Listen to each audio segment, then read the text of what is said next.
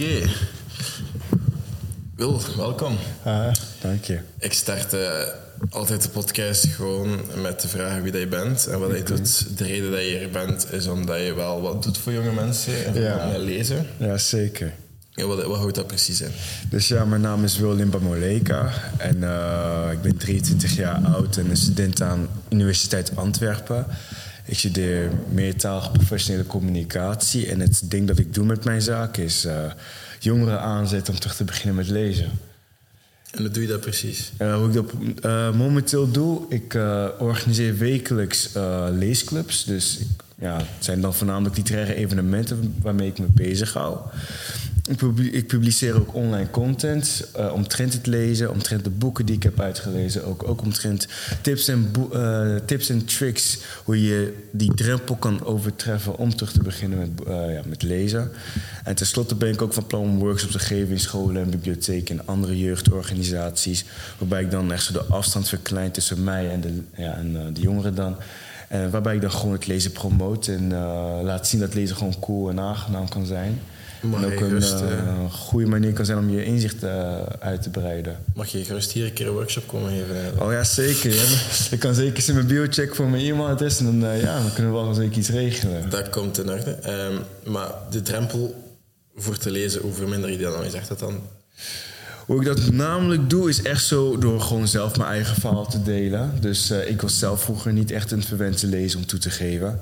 Mijn vader deed wel eh, zijn best om eh, samen met mijn zusje naar de bibliotheek te brengen, maar ik pakte altijd voornamelijk stripboeken.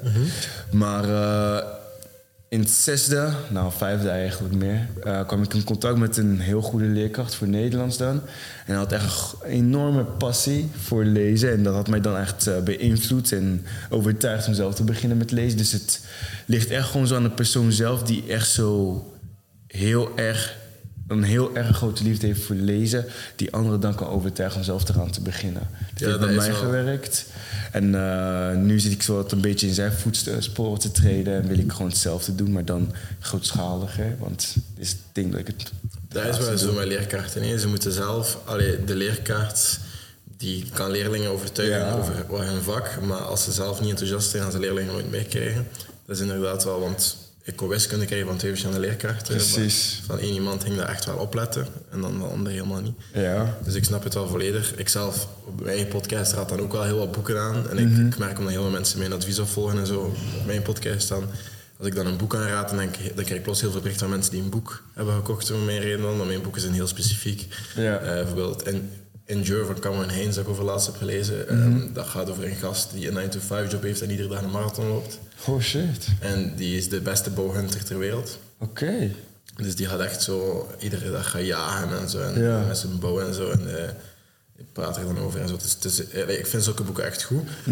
Maar het is ook wel een niche. Het is zo'n non-fictie ook. En zo. Ja, zeker. Eh, maar het boek dat ik eerst heb gelezen, dat, dat mij zo into... Maar zo die, daar wil ik je straks ook wel vragen over. Die leeslijsten in middelbaar en in het lager. Maar eh, ja, ik krijg altijd zo'n lijst. Je moet er dan uitkiezen. Ja, literatuurlijst, ja. Ja, en dan eh het enige boek dat mij aanstond, dat was Into the Wild, denk ik. En dat boek, dat was het eerste boek dat ik ooit effectief heb uitgelezen, naast die Geronimo Stilton, zodat ik heel klein die, die kon ik ook al uitlezen. Maar dat was het eerste echte boek, dat was dan Into the Wild. En. Die vond ik wel echt goed. Nice, Into the Wild. Ik heb het zelf nooit gelezen, maar eh, ja, de literatuurlijst. ja. Heb je de film gezien? Ook niet, nee. Totaal niet. Maar ik zal het eens een keertje met mijn leeslijst zetten en het is Ja, bekijken. beide, maar de film vind ik ook wel goed. Oké. Want het boek is ook heel goed. En waar gaat het over?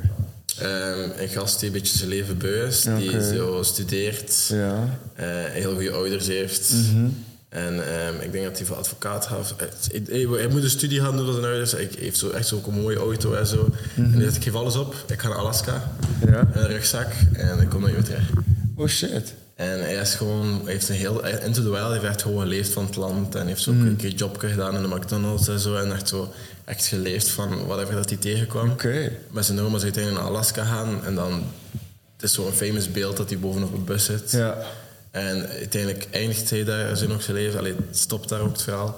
Maar ehm, ja, die bus is ook zo super legendarisch. Ze hebben die moeten weghalen in Alaska ook, omdat heel veel van die backpackers daar naartoe wouden gaan. Ja. Want dat verhaal is ook echt, hè. En ehm, heel veel van die backpackers wouden echt die bus gaan bezoeken. Eh, maar ze hebben die bus moeten weghalen omdat dat een gevaarlijk terrein was. Shit. En dat echt toeristische antwoorden was. Eh, maar dat is, dat is een heel mooi verhaal. Het gaat ook een beetje over zo... Hij, hij- isoleert zichzelf echt zo naar de wildernis. En het is heel Mhm. mooi, maar dan... De andere kant van het verhaal komt ook wel in mooi weer en zo. En het is wel zo... Een heel mooie realisatie van iedereen die denkt van... Ja, ik ga gewoon weg van de realiteit. Ja. Maar dan soms moet je er ook terecht komen. Het is wel mooi. Damn, dat klinkt wel interessant dan, man. Kijk, ik zal het zeker eens checken. Wat was jouw eerste boek? Mijn eerste boek. Nou, het eerste boek dat echt zo mij terug heeft laten beginnen met lezen was op eh, Commando van Tom Clancy. Misschien ken je Tom Clancy wel zo van de videospellen, zo Rainbow Six en zo. Ja. Hij schreef ook eh, namelijk boeken. En eh, dat had me echt zo ehm, echt gepusht om terug te beginnen met lezen. Want ja, ik vond het wel echt wel leuk om echt zoals een regisseur in mijn hoofd echt zo al die dingen zo... Alle dingen die zo in het boek zo werd beschreven te verwezenlijken. Dus dan leek het zo precies alsof ik zo een eh, film in mijn hoofd zat te kijken. Dat vond ik wel echt super tof. En ehm, dat was echt zo het eerste boek dat mij echt zo ja, motiveerde om terug te beginnen met lezen. En ehm, het eerste boek dat ik had aangekocht, dat was dan van Malcolm X. Eh, dat geschreven door eh, Alex Isley. Dus dat is een autobiografie dan. En dat was voor mij dan wel echt een andere switch van... Ja, dat was echt zo'n switch voor mij van... Oké, ik vind lezen leuk. Ik ga nu boeken beginnen kopen. En dan ja, gewoon een collectie opbouwen. En naarmate de tijd is dat maar blijven opbouwen. Ik heb dan mezelf echt zo... ehm, ik had echt zo'n plicht voor mijzelf gemaakt... van dat ik echt zo andere mensen wil laten lezen. Dat ik echt zo de perceptie ervan wat positiever wil maken. Van dat lezen niet saai is... of lezen voor een bepaalde doelgroep is bedoeld... maar dat echt zo voor iedereen is. Malcolm X heb ik ook ooit aan- aangeraden gekregen. Bijvoorbeeld de Casey aangera- online. Casey Neistat in een van zijn vlogs. Eh, hij deed zo'n Q&A, want iedere dinsdag of zo, dat is, dat is al heel lang geleden. Iedere dinsdag deed hij zo iedere dag, hij zijn vraag beantwoorden en zei welk boek. Had alle informatie die je moet weten over het, we- over het leven in Malcolm X biografie. Oké. Ik heb dat boek dan gekocht. Ik heb er heel lang over gedaan voordat ik het uitgelezen. Ik heb echt zo in stukken en zo. Ik weet Ja, niet ja, of ik het ja. ooit volledig heb gelezen. Eh, het is een zware, maar ik, vond wel, maar ik vind dat hij heel straf verhaal heeft. Ja, dat zeker wel. En Ja, zo, echt ja, heel een beetje- strafval. Een beetje de verkeerde kant op gaan, dan in het gevangen, en dan zichzelf alles leren in het gevangen. en Zo. Ik vond het wel zot. Mhm. Overheidsgeleerd en zo. Oké, hij was wel op bepaalde vlakken wel radicaal. Ja. Maar ehm, gewoon dat hij zo in die tijdsperiode wel nog steeds zo die extreme mentaliteit had. Zelf als hij zelf, zichzelf in de gevaar zou brengen, vond ik het echt wel, ja, ik zou het zeggen. Om, ehm, om echt zo de lef te hebben om dat te doen. Een zotte Is tijd ook, met Mohamed Ali en zo. Zeker, man, dat wel. Dus ehm, zeker wel motiverend ook, leerrijk. Maar ehm, dat was echt wel zo het eerste boek die mij echt zo een boekenworm heeft gemaakt. Dat was Malcolm X. Ik denk dat het voor mij, maar dat is ondertussen nog niet zo'n vier of drie jaar geleden. eh, Mhm. Can't Hurt Me. Can't Hurt Me. Dat is toch David van Goggins. die, eh, die kale die zo Ja. tijd op straat zo in zijn blootje zo. Ja, altijd David. Goggins. Oké. Ja, maar, die heeft, maar dat is gewoon... Ik denk, iedereen heeft zo iemand nodig dat je zo echt hard aan kan relaten. Ja, en hij Zo, was dat, vlak. Ja, bijvoorbeeld, ik ben ook heel mishandeld thuis, denk ik ook zo in instelling. En hij heeft dat ook allemaal. En is hij ook het leren gaan. Ik had ook, allee, zo heel veel, zo echt gemeenschappelijk. Ja. En ook zo, zo crazy hard aan het lopen en veel aan het lopen en aan het trainen. En zo jezelf altijd uitdagen en Ja. zo nooit genoeg hebben. En ik kan daar heel hard bij relaten. En dan was van... Ah, oké, ik ben niet de enige zot. Ja. dat, dat snap je. Dat was zo, ik denk dat iedereen, bijvoorbeeld een maat van mij, heeft dat dan met Rich Roll. Ja. Dat, is ook, dat is ook een podcaster. En die, die, die zegt dan bijvoorbeeld aan 40 jaar is die pas begonnen met podcast. Die is altijd advocaat geweest heel zijn leven. Mhm. Aan zijn 40 jaar is die pas begonnen met zo'n zo podcast en al die dingen dat hij nu doet, die ondernemingen. En is hij pas doorgebroken. En dan voor hem was dat zo'n oplichting dat dat niet allemaal moet gebeuren in je 20. Mhm. Dat soort dingen. En dat is zo, ik kon daar heel hard mee relaten. En dan heeft hij ook zijn boeken dat zo bij lezen en zo. Dus ik, ik denk wel dat het ergens zo nodig is om zo, zo jezelf te kunnen zien. En zo als je zo'n non-fictie leest en die persoon die dat schrijft. Ja, natuurlijk moet representatief zijn, je ja. moet erin kunnen vinden. Zeker. Maar dat, ik denk dat dat mijn boek... Maar je leest dan vooral voor ontspanning of niet? Eh, ik lees voor ontspanning, maar ook natuurlijk om mijn kennis wat een beetje meer te verrijken. Want dat maakt mij gewoon zo empathisch als persoon als ik zo'n conversatie aanga met anderen. En ehm, ik hou er ook gewoon echt van om zo'n evenwicht te vinden tussen fictie en non-fictie.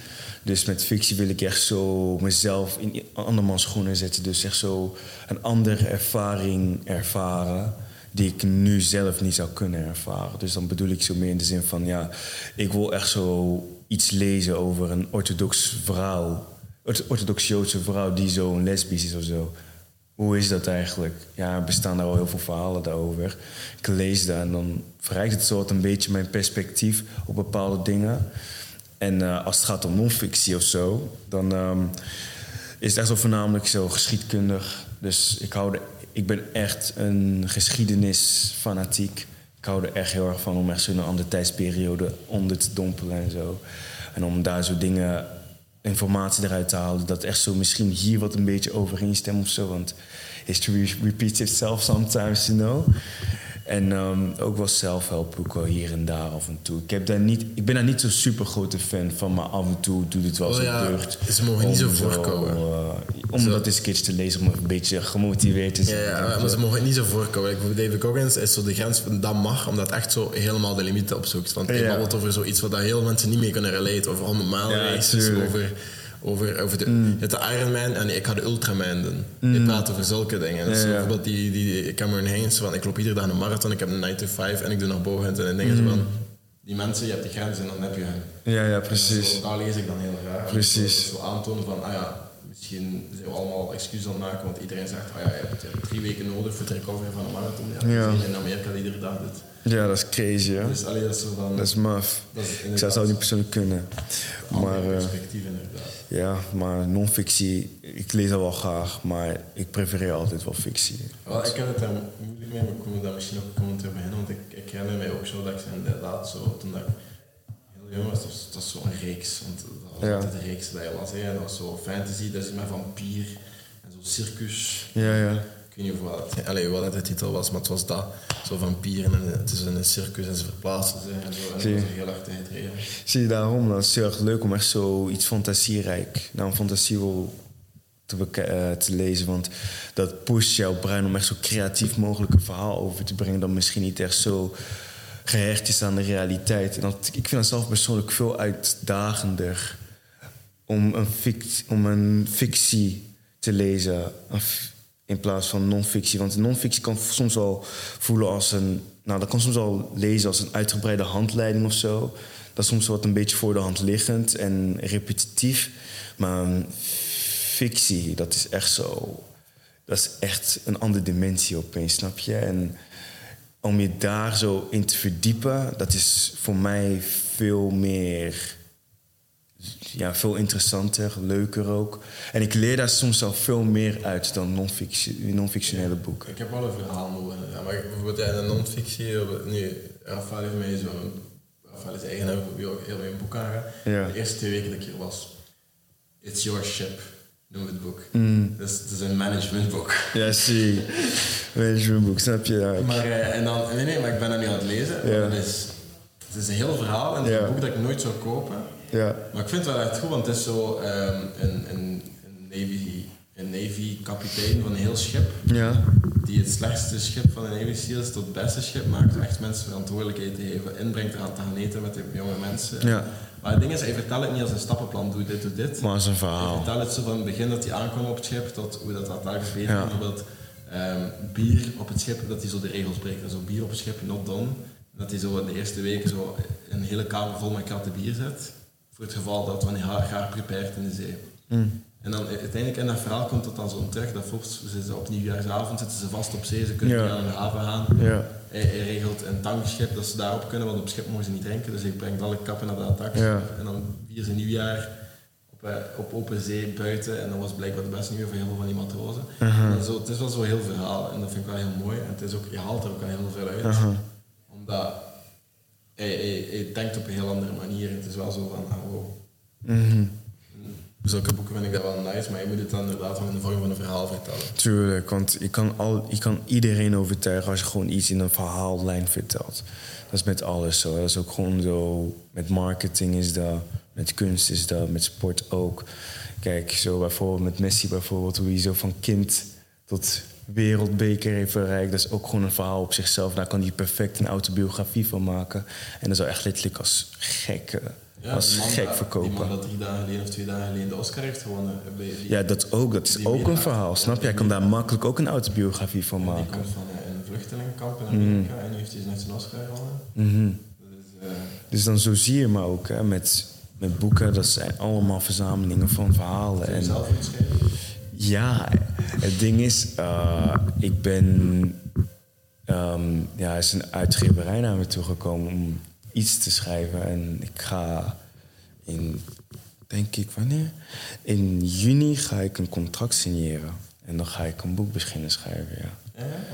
Dus eh, het was wel echt grappig, want ik dacht altijd zo van dat je altijd naar de uitgeverij moest gaan met een manuscript, maar zij zijn naar mij gekomen om iets te, komen, om iets te schrijven. Dus ik dacht van ja, weet je wel, is wel een goede. en hoe komen ze bij jou?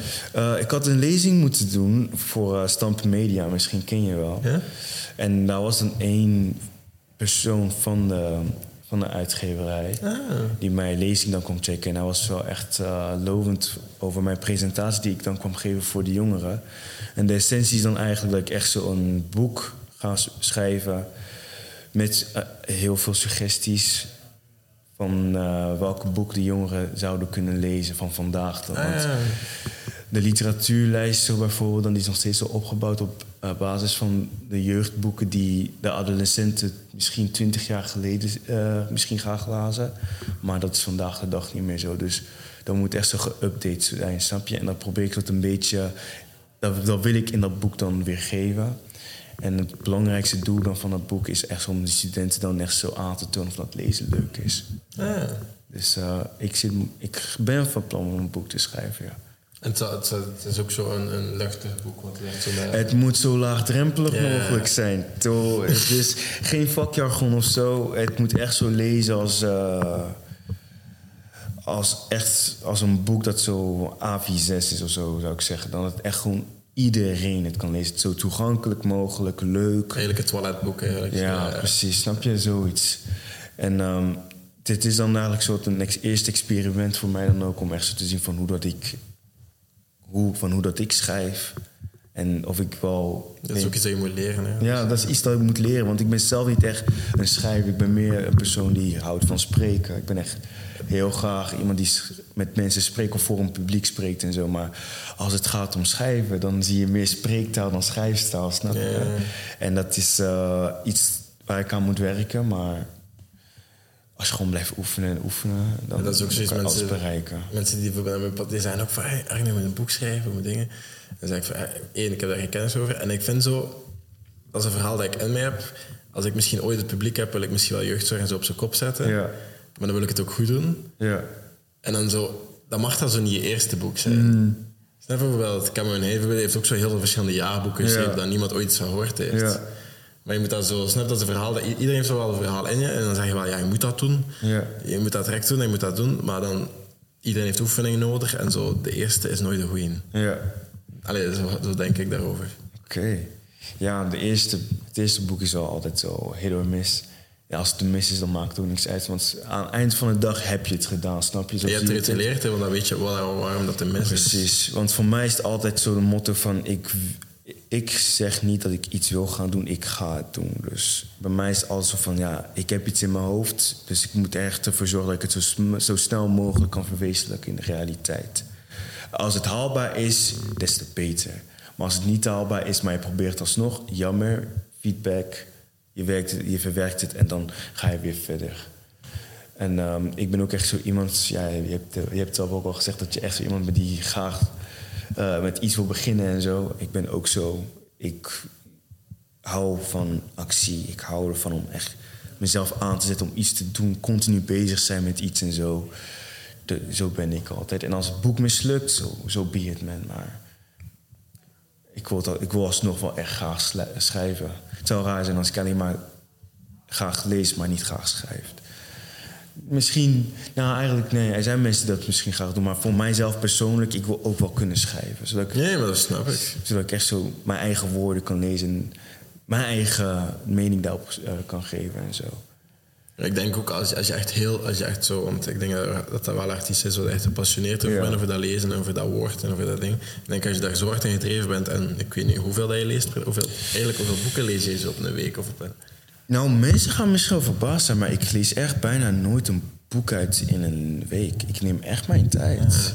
Ik neem echt mijn tijd. Want het ding is, ik heb ook echt andere dingen te doen natuurlijk in het leven. Ja. Ik heb, ik heb eh, school, ik heb ook nu een eenmanszaak. Ik moet naar meetings, ik wil ook hard trainen. Ik wil ook nog steeds mijn relaties met mijn naaste liefde nog steeds goed onderhouden. Zodat ik daar nog steeds meer kan genieten in de toekomst. Dus ik hou altijd gewoon zo een... ehm, ja, hoe doe ik het? Als ik wakker word, dan lees ik gewoon altijd één artikel tijdens het ontbijt. In de middag lees ik op mijn iPad. En voor het slapen lees ik een poëzie of lees ik in mijn fysieke boek. En dus door dat is het moeilijk voor mij om een boek uit te lezen in een week. Af en toe gebeurt het wel als het boek echt supergoed is.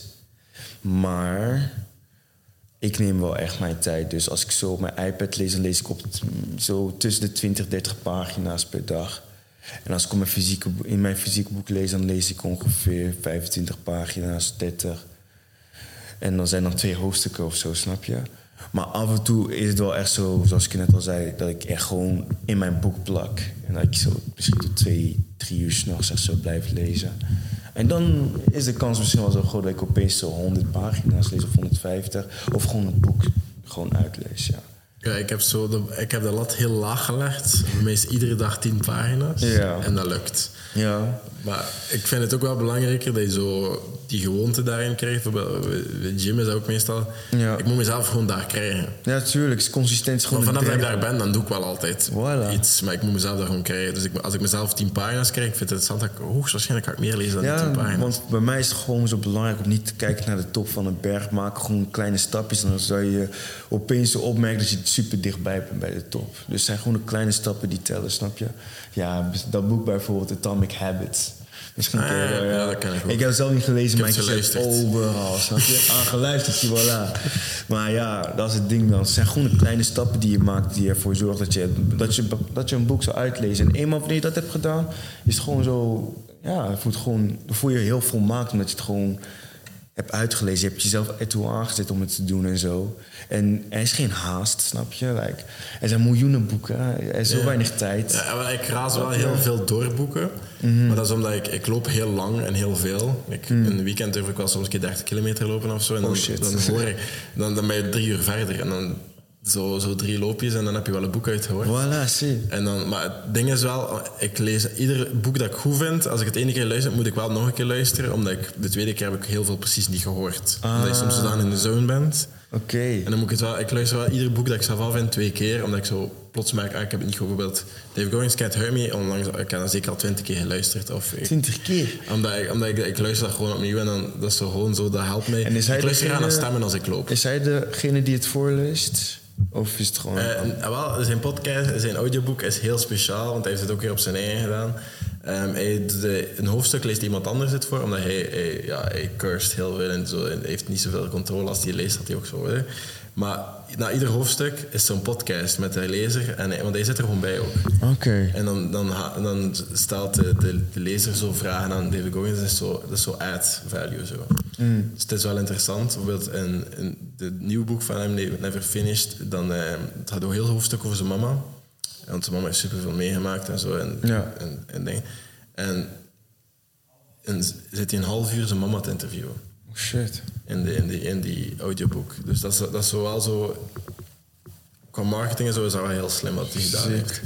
Ja, ook in, intiem, emotioneel ook. Ja. Ja, hij zei dat ook, hij heeft dan op een podcast met Joe, eh, dat doe ik nooit meer. Ah. Wat ik, wat ik daar met mijn mama heb gedaan, dat doe ik nooit meer. Dat was het once en dat was niet meer nodig dan dat. Maar ik ga daar nooit meer aan doen. Ja. Wat ik ook wel snap. Oké, tuurlijk. Wauw, maar ja, shit. Ik zou, het, ik zou ook eens moeten checken dan, want ja, twee vri- andere vrienden van mij die lezen dat boek momenteel. En die zeiden me ook al echt dat het een goed boek is en zo. Dus ja, ik zou het eens checken. Hij heeft er twee. Can't Hurt Me and You Never Finished. Oké. dat is goed? Dat is goed om te weten. Maar eh, ja, nee, maar zo inderdaad, zulke boeken kunnen je wel zo aan... Mij heeft dat inderdaad wel aangezet om echt effectief en gang Ja. te schieten en dingen te doen en dingen te gaan ontdekken. Ja. Maar ehm, nee, wel interessant. Dus zo, allee, ja, ik raas en again heel veel doorboeken hè, als ik zo luister naar boeken. Maar daardoor, ik heb ook heel veel van die self-help-boeken gelezen dat ik zo denk van ja, je bent gewoon hetzelfde aan het zeggen dan een ander boek dat ik ook al Ja, gelezen heb. voilà. En dat is het ding dat ik echt super hard haat aan zelfhulpboeken. Dus ik ben echt wel heel selectief als het gaat op dat vlak dan. En ja, zelfhelpboeken, die kunnen echt super handig zijn om echt jou te motiveren. Maar ja, motivatie, dat vervaagt ook echt naar Ja, de tijd, tuurlijk. snap je? En dat is ook wel, het ligt ook echt aan jou om dat te kunnen onderhouden natuurlijk. En ik ga niet liegen, ik ben geen perfect persoon. Soms heb ik ook zo het gevoel dat ik even vastzit en zo. En dat ik ook zo wat een beetje lui bezig ben. Maar ehm, ja, een zelfhelpboek, dat helpt me wel. Maar het is niet zo iets dat ik continu doe. Dat is echt zo. Als ik zo'n boek kies, dan moet ik die persoon al gehoord hebben op een podcast. En moet ik hem leuk vinden. Ik prefereer zelfs liever podcasts of audiobooks als, als ik een zelfhelpboek, als ik aan een zelfhelpboek zou beginnen. Maar als ik echt zou moeten lezen, dan prefereer ik echt wel liever zo non-fictionele boeken omtrent geschiedenis. Oh, ja, ja, van David Goggins. Tenzij dat je heel graag foto's ziet van voeten vol met blaren en zo. Oké, dat is wel interessant. ja. Daarin staat dat, maar zijn audioboeken zijn wel, omdat dat is heel veel die added value, vind ik wel beter. Maar in bijvoorbeeld zijn boeken, ja, daar staat hij gewoon zijn foto's, bijvoorbeeld, hij, hij trekt dan een fotootje van zijn journal met al zijn trainingen en zo. Ja.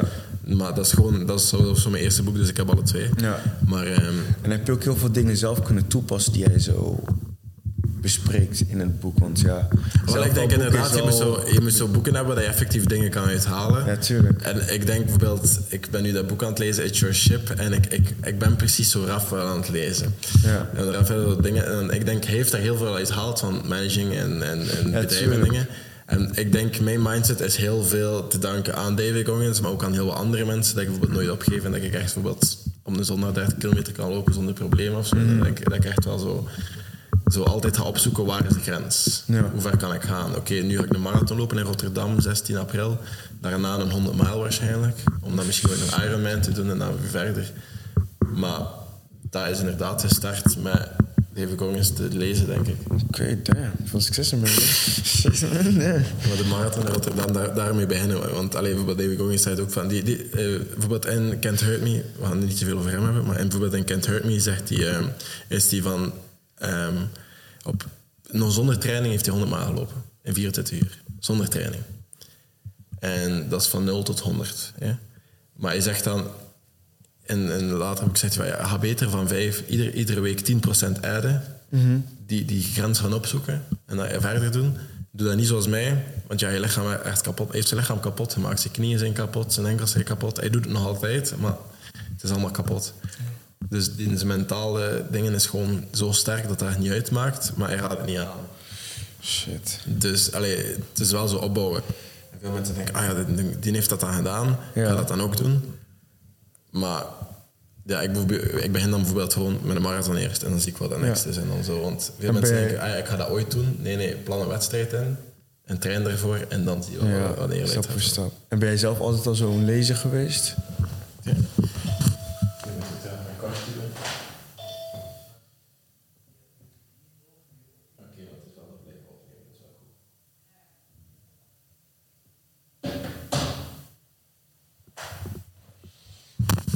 Oké, Ben je zelf altijd al een lezer geweest? Nee, absoluut niet. Nee. Ik was eh, het kind, als je mij niet in de gaten houdt, zat ik ergens in een boom of zo. Ah, oké. Ik was een klimmer. En, eh, dus eh, ik was absoluut geen lezer. Ik, ik keek wel heel graag films en zo die dingen. Ja. Maar lezen, ik vond altijd zo'n opdracht. Mm. Like boekbesprekingen, ik ga eerlijk zijn, ik heb online boekbesprekingen opgezocht. Ja. voilà.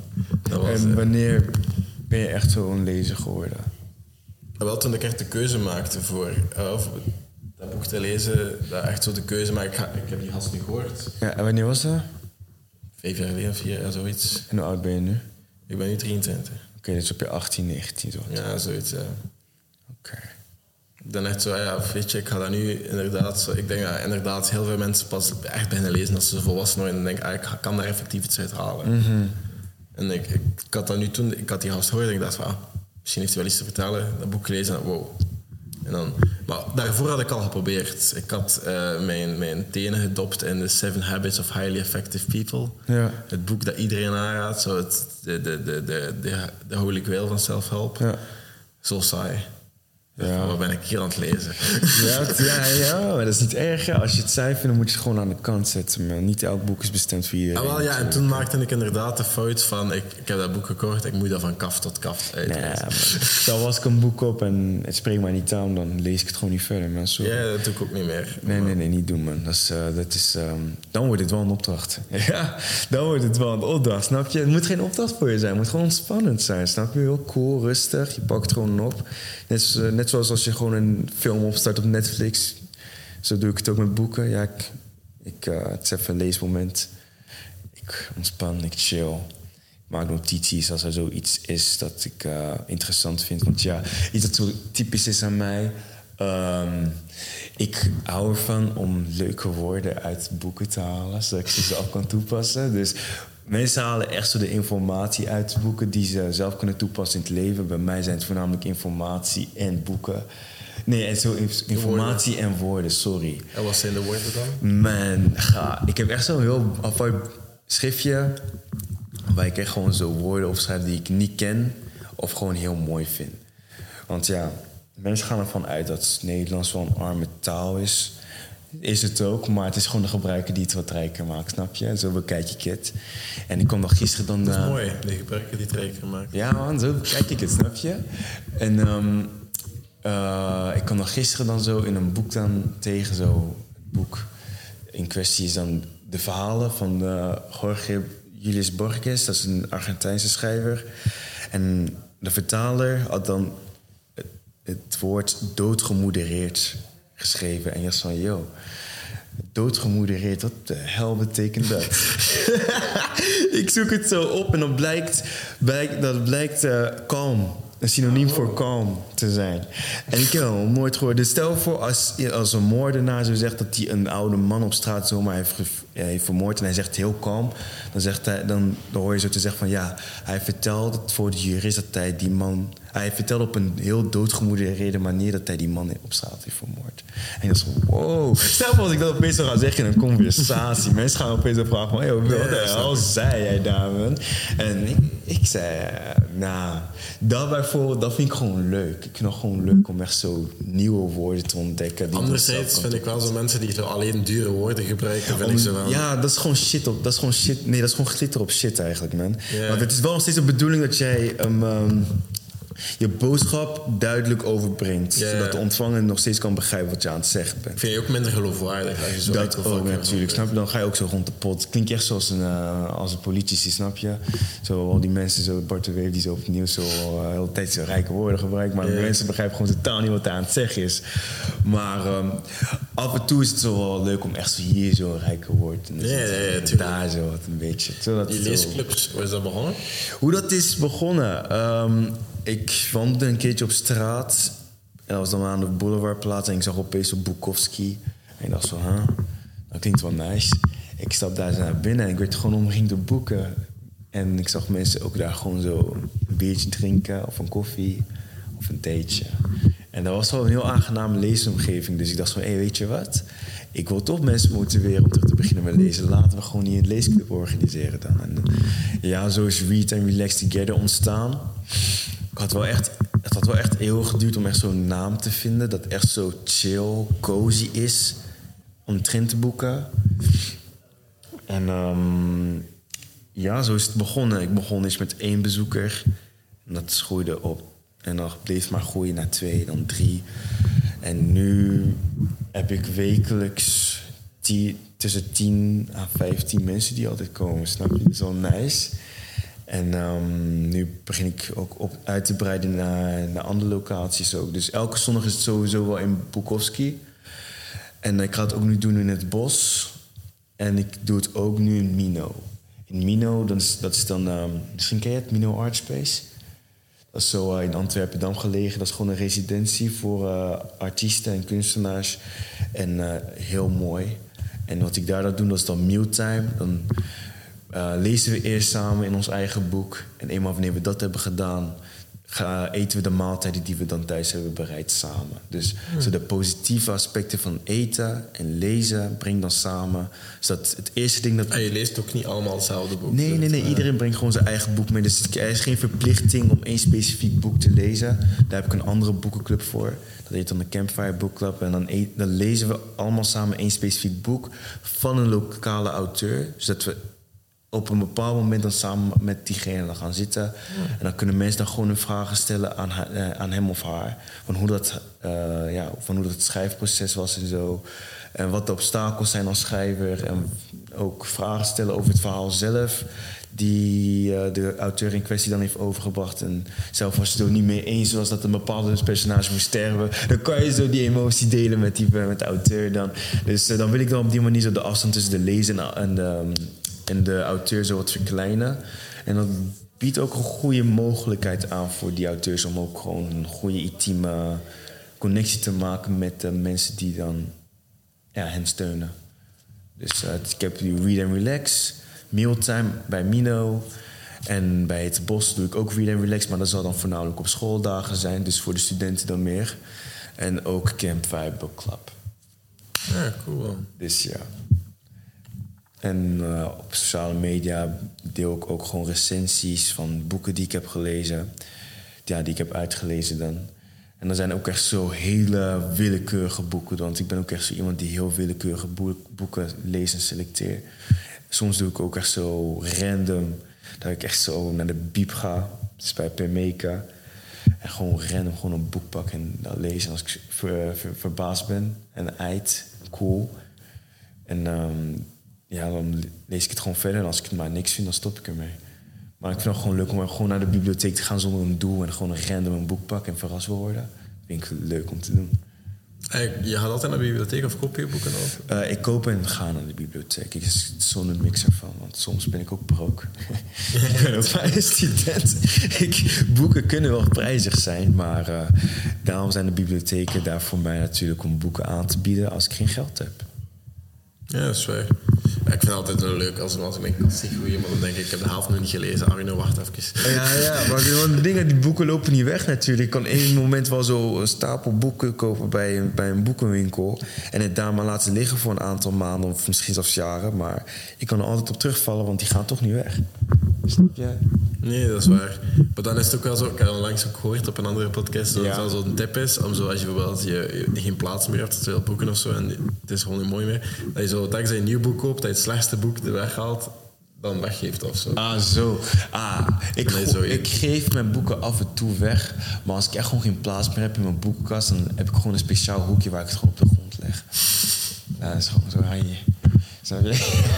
Maar ik, ik leen ook niet graag boeken uit, want ik heb zo al eh, boeken uitgeleend, ik, Ja. ik krijg dat dan nooit meer terug. Hè. Ah, dat is het ding, man. Zwaar zelfs. Maar soms geef ik gewoon zo boeken weg gewoon als cadeau. Of ik verkoop boeken ook soms. Dat is ook wel handig. En ehm, ja, dat is het ding dat ik gewoon voornamelijk doe. Boeken, boeken, boeken. Leesbevordering. Ik zie mezelf ook als een leesbevorderaar. Wil mensen aanzetten om terug te beginnen met lezen. En Wat is je mening over snel lezen? Hm? Wat is je mening over snel lezen? Snel lezen. Eh, dat is een vaardigheid die goed van pas komt als je heel veel dingen moet lezen. Zo bijvoorbeeld voor school. Maar snel lezen in fictie, dat... Nah, sorry man, dat gaat niet.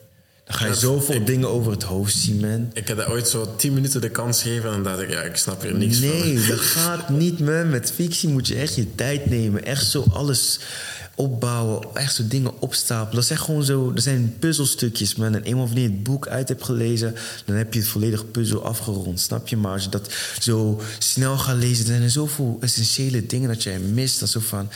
Bro, waarom lees je zelfs, man? Maar non-fictie, ah, het is cool. Kijk naar de tussentitels. Ha- Zoek gewoon de dingen die toepasbaar zijn voor jou. Of wetenschappelijke artikels voor jouw thesis. Lees snel. Lees strategisch, want je hebt, maar, je hebt een bepaalde deadline. Maar romans, sorry, neem je tijd. Nee, dat is leuk. En zo mensen komen naar mij van... Ah ja, ik heb dat boek uitgelezen in twee uur en zo. Dan begin je opeens een vraag te stellen van... Ja, hoe, wat vond je van het boek? Ah ja, ik vond het boek wel leuk. Ja, wat nog meer? Ja, leuk. wat ben ik daarmee? Man, Eh, wat heb je eruit geleerd? Hè? Wat zijn de dingen, wat zijn de passages die je echt zo echt verbaasd, ja, je verbaasd. Waar je echt zo stil moest even staan. Waar je, waarbij je zo denkt van, ja, ik moet even het boek even leggen en even nadenken van, wow, wat is er nou weer gebeurd? Zo die momenten, ja, deel dat, snap je? Overtuig mij om dat boek te lezen dat je hebt uitgelezen. Ik ben niks met leuk. Wij vinden heel veel dingen leuk. Maar wat vind jij eigenlijk daarvan, van, van dat boek dat je hebt uitgelezen? Gewoon ga naar de essentie. Want ik had ook zo dat probleem bijvoorbeeld. Want ik kon echt zo snel een boek uitlezen vroeger dan. Maar ik ben daarmee gestopt. Want soms als mensen naar mij toe kwamen van... Ja, Wil, wat vond je van dat boek? Dan zei ik ook gewoon van... Ja, het was wel leuk en zo en dit, dat. Ja, maar daar zijn ze niks mee. Sorry, man. Dat is ook wel zoiets. Als je zo... Ik ben echt een toe lezen geweest terwijl ik filosofie begon te lezen. Oeh. Maar zo Marcus Aurelius Meditations. Ah, meditations. Oeh. Kijk, het ding met Ma- eh, Marcus Aurelius, man. Ik vind dat boek veel beter als je, het, als je in gesprek gaat met andere mensen Ja. over dat boek. Maar dat boek op zichzelf en dat is... Het is zwaar. Is, het is cool. Maar ik vind het veel interessant als je dan over dat boek gaat spreken met andere ja, mensen. ik heb dat inderdaad gelezen in combinatie met bijvoorbeeld de brieven van Seneca Ja. en zo de Daily Stoic, zo, al die dingen zo door elkaar en dan maakte het wel zo één geheel en dan was het zo van, oh, Mm. Ja. heel nieuw perspectief en dat was inderdaad zo open en dan heeft mij zo, dat was, dat is, ik denk stoïcisme is zo laagdrempelige filosofie volgens Mm-hmm. mij, dat kan je wel zo, dan heb ik Nietzsche aangeraakt, maar Nietzsche is heel moeilijk en. Ja. heel donker soms. Maar ja, filosofie, ik was er ook echt zo heel diep in, to it. Mijn, mijn favoriete filosofische boek dat ik heb gelezen is op dit moment eh, De Staat van Plato. Het is mijn favorietste omdat het mij echt heeft gepusht om na te denken. En het is ook mijn favorietste omdat ik nog steeds niet het gevoel heb dat ik de essentie nog steeds begrijp. Want ik heb echt continu erover zitten nadenken met dat boek. Echt zo van die discussies die ze daarin voerden waren echt wow. Nog wel in die tijd ook nog. Het is wel heel westers, dat wel, maar nog steeds vind ik wel een vrij belangrijk boek nog steeds, omdat het wel letterlijk de bron is van democratie. Maar het is wel een heel pittig boek. Ik ga echt niet liegen. Voor een marketingvak ooit heb ik ook zo eh, door een Vlaamse schrijfster. eh, Ja. Socrates op sneakers of zoiets. Socrates op sneakers. Dat klinkt wel leuk eigenlijk, man. Ja, ja, zo noem het. En dat is eigenlijk hoe dat we in de moderne wereld misschien de verkeerde vragen stellen. Ja, Dus oké. zo, eh, Het gaat daarover. Ehm, ik vond het een moeilijke lezer. Het is, het is goed qua inhoud. en Het is, het is, het is tof lokaal. Dus misschien zelfs voor je campfire. Misschien een goed idee. Want Oké. ik denk dat ze van hier ergens is. Oké. Ehm, en ze dingen, ja, ze vertelt dan zo over het waarom en dat we eigenlijk niet, veel, en dat ook heel verhaal van Socrates, hè, dat, die, dat die is eigenlijk afgemaakt in Griekenland omdat hij te veel vragen stelde. Ja, ja. Dat hij mensen een systeem werkte. Maar ehm, nee, dat vond ik wel, eh, ik vond het wel zo interessant. Dat was ook weer zo'n andere kijk filosofie. Maar ik kan er zo, filosofie is gewoon leuk om te lezen omdat dat zo je denkwijze verandert. Ja, het verandert jouw denkwijze ook echt, ja. En het is ook wel een kwestie van welke filosofen dat je gaat lezen natuurlijk ook. Hè, want die zijn ook allemaal verschillend. Ja, ik denk als je inderdaad met de verkeerde dat Ja, want stel voor, je wilt echt zo beginnen met filosofie, dan is het niet de bedoeling dat je opeens zo eh, direct zo naar Immanuel Kant gaat, naar die Duits, de Duitse filosofen, joh. Sorry, man. Die zijn erg hard, man. Zo die mannen, zo, yo, sorry, Ja, man. Nietzsche zijn filosofie was, als je een boek in een zin kan schrijven, moet je dat in een zin schrijven. Ja, tuurlijk, zijn maar... boeken zijn zo dik. Ja, sorry man. Yo. Je hebt echt zo die mensen zoals Heidegger en zo. Dan denk je van, yo, je leest één pagina en je bent 3000 jaar verder. En je denkt nog steeds van, yo, ik ben nog steeds op pagina 1. Maar nee, er zijn etappes met filosofie. Maar lees echt zo eerst zo de meest toegankelijkste filosofische boeken en ga staan. Ja, de brieven van Seneca vond ik echt heel mooi. Zie je ja. Die levensbrieven daar, Mhm. heel mooi. Maar stel, ik wil nu beginnen met fictie. Zo, Ah ja? Fictieboeken lezen. Luisteren? Oeh, op dit moment fictie. Wat zou ik echt aanraden? Ik ben momenteel bezig met Legendborn. Dat is een fantasiefictieboek. Dat vind ik wel heel goed. Maar eh, je moet er wel voor openstaan natuurlijk. Eh wat vond ik ook echt heel goed. Ja, fictie. Sowieso. is een reeks. Dat is, ehm, het, er zijn twee boeken, maar het, werd- het werd echt super populair door Bookstagram of zo, omdat het zo werd geschreven door een Afro-Amerikaanse vrouw. Het is fantasie, de protagonist is ook een zwart meisje. En om toe te geven vind ik het wel heel goed geschreven. Ook heel goed. Maar ik ben nog maar pas op pagina 100 of zo. Maar fictie, dat ik echt sowieso zou aanraden. Ik zeg het altijd, dat is Misdaad en Straf, man. Van Fyodor Dostoevsky. Het is een dik boek, sowieso. Maar Misdaad en straf. ja, dat boek is echt vuur, man. Echt vuur, man. Jij, wilt iets van jij doet iets met criminologie, psychologie. Yo, dat boek is het, man. Like, je hoeft niet verder te zoeken, want dat is hem. Like, ik heb het maar één keer gelezen. Ik ben van plan om dit jaar nog een keer te, eh, te lezen. Gewoon om even vanuit een nieuwe invalshoek te, te bekijken. Maar Misdaad en Straf is voor mij echt een dikke aanrader. Dat zeker wel. Harry Potter boeken ooit gelezen? Ik heb alleen maar het eerste boek uitgelezen. Maar toen, het ding is met Harry Potter... als ik het boek lees, dan kijk ik gewoon een film in mijn hoofd. Ja, ja, ja. Snap je? Ik kijk letterlijk een film in mijn hoofd. Ik lees het en dan zie ik gewoon een film in mijn hoofd. Dus zo van, heb je die film al gezien en dan... snap je? Maar ik weet wel van hoe verder dat je met de reeks gaat... hoe uitgebreider dat het wordt. Want het wordt maar steeds dikker. En er zijn wel bepaalde dingen, passages in, ja, in de boeken... De van Harry Potter die niet in de films komen. Dus, uit. Ja, ik, vond het... Ik, ik ben een enorm Harry Potter fan. Ja. En, eh, de, de enige reden om mij stil te kunnen krijgen vroeger was het een Harry Potter film op en daar gewoon in een zetel zitten. En dan zat ik daar te kijken. Ja. Dat was leuk, want dat was 12 jaar. Het waren niet veel 12 jaar die zo naar Harry Potter konden kijken Ja. en dat snappen. Maar boy, ik snapte het niet hoor. Ik heb de laatste films opnieuw gekeken en het gaat nu snap ik het wel. Oké. Maar, eh, Maar dat boek heb ik nooit gelezen. nee, en dan wou ik de boeken lezen, maar dan dacht ik, dat is zo'n investering, dat zijn 12 boeken of rest. Ja. En dan zulke... Ja, die worden maar echt bezig. hè. Dat- Letterlijk. like, zo boek 7 bijvoorbeeld, dat is wel echt een biggie one. Dat is 700 pagina's als ik me eh, vergis. Maar de meeste Harry Potter fans die de boeken hebben gelezen, die, zeiden me, die vertelden me wel van ja, eenmaal wanneer je al bij boek 5 bent, dan boeit de dikte niet meer eigenlijk van het boek. Je raast er echt doorheen, omdat het zo interessant is. En J.K. Rowling heeft dat ook echt heel goed geschreven. Ik ga niet eens liegen. Like de, ja, de sfeer die ze heeft gecreëerd in dat boek en de wereld die ze daar heeft ge- gecreëerd Ik heb ooit zo is van, crazy. van de ene kant naar de andere kant naar Schotland ge- gewandeld. Mhm. En dan ben ik gestopt in Edinburgh. En daar heb je een grafplaats. Ja. En daar heb je letterlijk een grafzerk, Sirius Black. Maar nu is dat enkel een naamkaartje, omdat mensen stelen die grafzerk. Nee! Maar achter die grafplaats heb je een school Ja. en die vier districten. En je hebt daar ook zo een, een straatje met allemaal van die kleine winkeltjes naast Ja. elkaar, vlak ernaast. Ja. En aan de overkant heb je het café waar dat J.K. Rowling ging schrijven. Maar pas vanaf dat die paar boeken bekend worden, heb je daar een hotel, niet zoveel straten verder, waar dat ze dan een vier sterren kamer huurden voor te schrijven. Maar eh, dat is echt zo, Edinburgh, als je echt een Harry Potter fan gaat, daar is alles ontstaan. Het idee is daar ontstaan. Hey. Oh, dat wist ik niet eens. Wat Dat is crazy. cool. Ja, je hebt in Londen heb je die Harry Potter tours, maar eigenlijk Ja. als je echt zo de, de setting wil, wat allemaal is gevonden in haar hoofd, is Ja. Oké. Oh, iets bijgeleerd, man. Je hebt daar van die Harry Potter tours, die allemaal van die Chinezen met zo'n eh toverstof. Ah. man, maar ja, maar dat is zo'n gro- grote hype. Ook echt. Maar zo zie je maar, hè, dat boeken nog steeds echt zo'n grote impact kan hebben op trends en op... Heb je eh, Harry Potter al in het Vlaams cultuur. gehoord? Wat? Heb je Harry Potter al in het Vlaams Dat gehoord? bestaat?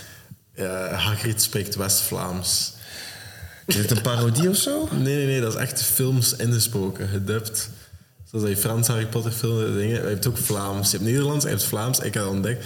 Dat is Hagrid, je bent een tovenaar. Serieus? Nee, nee, Harry, je bent een tovenaar.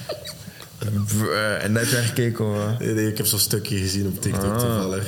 Ik vond het hilarisch. Shit, dat zou ik echt nooit van mijn leven kijken. Echt maf. Maar schiet mij neer, man. Serieus. gek. Nou, man. Ja, dat is echt. Shit. Nee, maar ik dacht, ja, die boeken, ik, ik, ik, ik wilde dat wel... Eigenlijk, het- mijn originele idee was nog erger. Want ik had in, in het hoger had ik zo wat moeite met mijn Frans. Ik, dat was zo één vak dat ik altijd Ah, in mijn Frans. Lezen. En ik dacht, ik ga het gewoon in het Frans luisteren. Ah, De luisteren. boeken. En? Maar ik verstond er niks van. Ah, dacht wel. Het is zo moeilijk. En ook zo allemaal uitgevonden woorden natuurlijk. Ja, natuurlijk, man. Eh, ja, dat kan je niet aan Ik ga de draai kwijt, ik kan hem laten. Engels was oké, maar Ja. omdat je die films ook hebt, maar Frans, dat zijn de, like, muggles is dan een heel ander woord. En dan, ja, dat ik het wel. En dan moest ik echt zo googelen met hetgeen dat ik gehoord heb. hè. Ja. Toverstaf, wat gaat dat zijn? hè? maar ja, man. Maar ja, fictie. Ik vind het moeilijk om zo'n fictie aan te raden om toe te geven. Want de meeste fictie dat ik echt zo lees zijn echt zo van... underground is. Dat is echt zo dingen die ik gewoon zomaar toevallig vind of zo, snap je? Dus Raad je veel boeken aan? dat wel. Als ik echt zo weet wat hun interesses zijn en zo, dan doe ik wel wat een beetje research hier en daar en zo. En soms is de kans ook echt wel groot dat er bepaalde boeken zijn die, die, ik, heb uit, die ik heb uitgelezen die wel bij hun zou passen.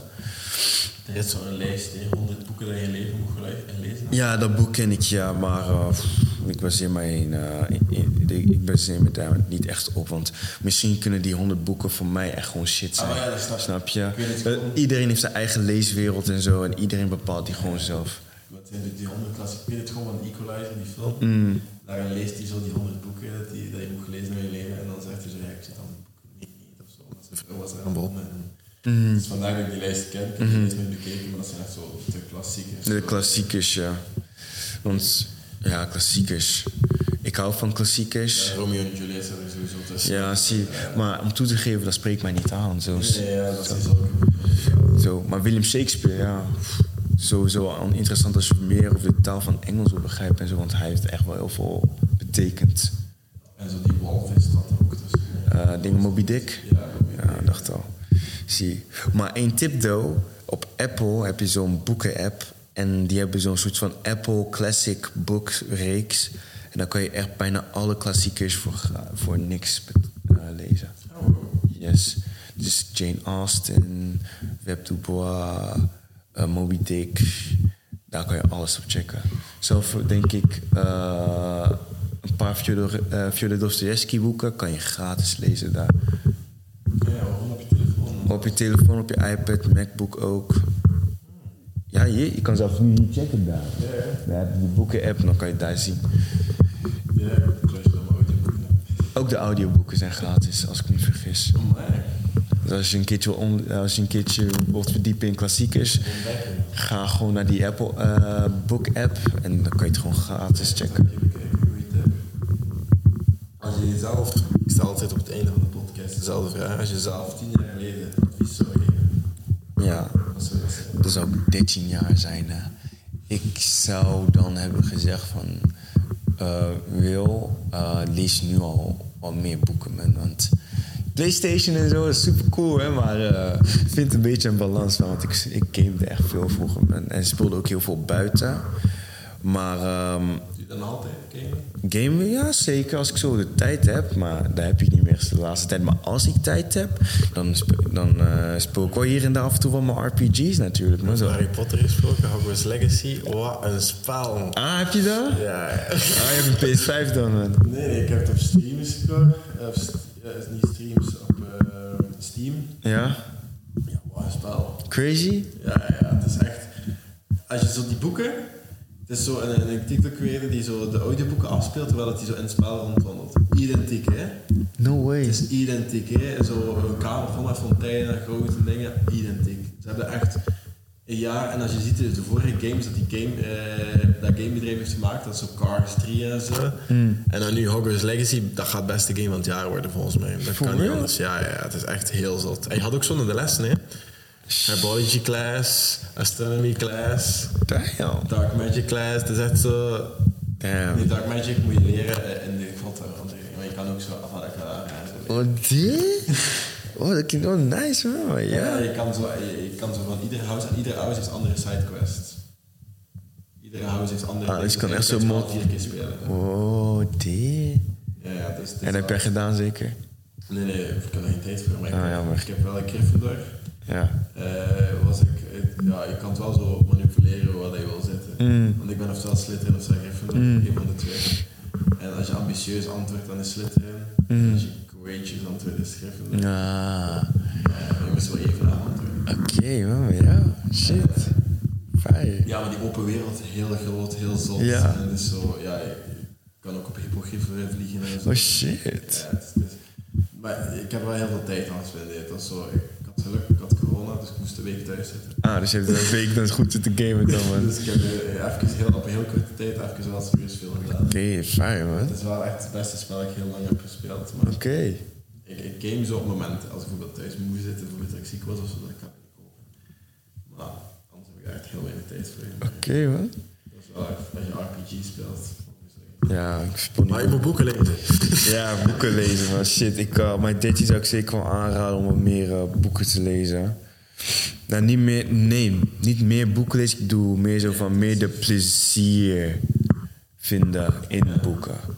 Want dat is het belangrijkste. Hè? Plezier vinden in boeken. Want dat is ook het ding dat ik, uh, mo- dat ik echt promoot. Dat is het leesplezier stimuleren bij jongeren. Drie go-to tips voor mensen die beginnen lezen.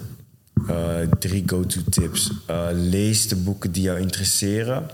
Dus nee, die gehecht zijn aan jouw interesses. Dus als jij van voetbal houdt, lees autobiografieën van voetbalspelers. Als je van uh, geschiedenis houdt, maar echt zo specifiek over, ik weet niet, over de Franse Revolutie, ook over de geschiedenis van Congo, dan lees je daar boeken over. En um, oké, dat is al één dan. Twee, ga naar je dichtbijzijnde leesclub. en uh, wat nog meer? Zie lezen, nog, zie lezen als een soort van moment voor jou om gewoon te kunnen ontspannen en zie niet als een opdracht. Ik ga daar enorm leren focussen eigenlijk door te lezen. Ja. Omdat je bent enkel met dat bezig. En als ik zo even in mijn hoofd met andere dingen bezig ben, dan moet ik die pagina opnieuw lezen. Ja, voilà, zie.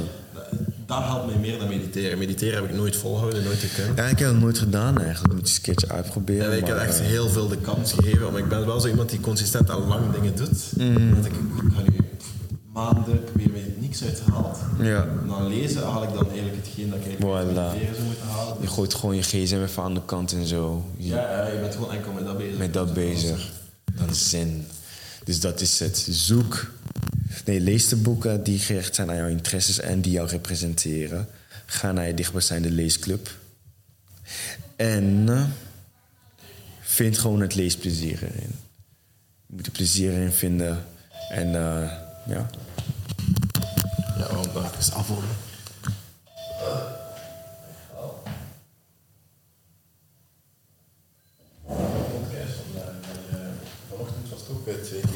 Oh. Dat is goed. Oké. Okay. Dus uh, ja, dat waren mijn drie tips. Leesplezier. Vind de boeken die jou representeren en die gericht zijn aan je interesses. En ga naar je dichtbijzijnde leesclub bij mij. Volg me op Limba Reads, ja. Waar kunnen mensen jou vinden op social? Als, uh... Uh, op Instagram heet ik Limba underscore reads. Op uh, TikTok ook. Op LinkedIn is het gewoon mijn volledige naam. Wil Limba Moleka. Op Facebook is het ook Limba Reads. Maar ik ben voornamelijk actief op TikTok en op Instagram. En dat is dan nogmaals Limba underscore Reads. Heb je ook een website als mensen leren? Uh, ik heb nog geen website. Um, ik ben wel van plan om er eentje te maken.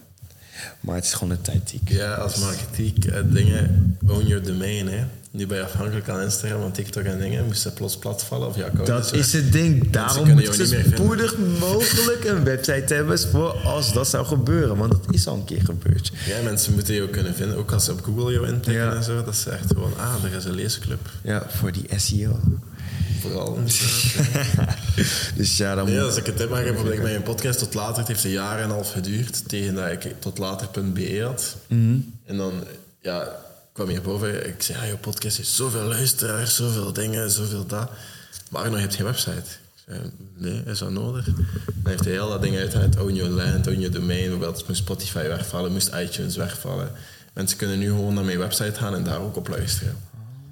En dat, dat is mijn ding. Dus ik kan zeggen in mijn podcast, whatever dat ik wil, ik kan doen whatever dat ik wil. Bij dit is hetzelfde verhaal. En Wij doen dat ook op onze website. Hoe, laat, zeg, hoe lang heeft, heb je erover gedaan om die website op te bouwen? Ja, wij, allee, ik, kan, ik heb dat hier geleerd, hè, zo websites maken en zo. En ik doe dat voor klanten ook. Dus allee, ik heb dat op twee dagen, drie dagen. Max. Dus je kan hier leren van hoe je een website maakt? Wij kunnen jou dat leren als je dat wil. Ja. Is het gratis?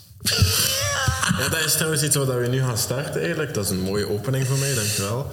Um, mensen die zich aanmelden bij Studio Digitaal, voor die werkzoekend zijn, die dingen, die krijgen van onze gratis website.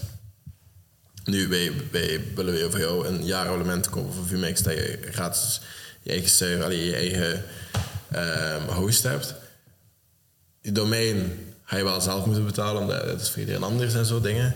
Mm -hmm. um, maar daarin ondersteunen we je zo. Maar wij begeleiden je wel hoe dat je met WordPress zelf je eigen website en zo maakt. We geven daar, ik denk dat iedere week is, of iedere twee weken, we beginnen daarmee 16 april. Ehm, Ja, die beginnen 16 april. ja, dan doen we zo eerste workshops voor mensen die een website en zo willen. Oeh, ik schrijf me in. Eh, maar dan kan je dat iedere week en zo doen. Ehm, dus mensen die zich inderdaad zo aanmelden bij Studio Digitaal, wij kunnen je gratis een website geven. Eh, dus merci voor die opening. Dat is weer extra reclame voor de mensen die webshops geven. Oké. Ehm, dus ehm, ja, trouwens, we zijn nu nog maar vijf- 25 subscribers op YouTube of zo, maar veel meer luisteraars. Dus klik een keer op dat knopje. Ik doe dat zelf ook nooit, maar doe dat toch een keer. En ehm, dat is het. Je kan op de website ook alle informatie vinden over Studio Digitaal, over wat dat wij doen, over wat, ieder open café op donderdag van 3 tot 5, waarin je laagdrempelig gewoon kan binnenkomen. Kan spelletjes spelen, misschien ook binnenkort lezen met Wil. Ja, zeker. Eh, en dan, allee, dat kan, hè. je kan gewoon, la- het is- de bedoeling van het open café is dat iedereen gewoon laagdrempelig binnenkomt en niet, je hebt het gezien hoe dat ons kantoor is, niet op een kantoorsfeer binnenkomt van wow, wat is dat hier allemaal?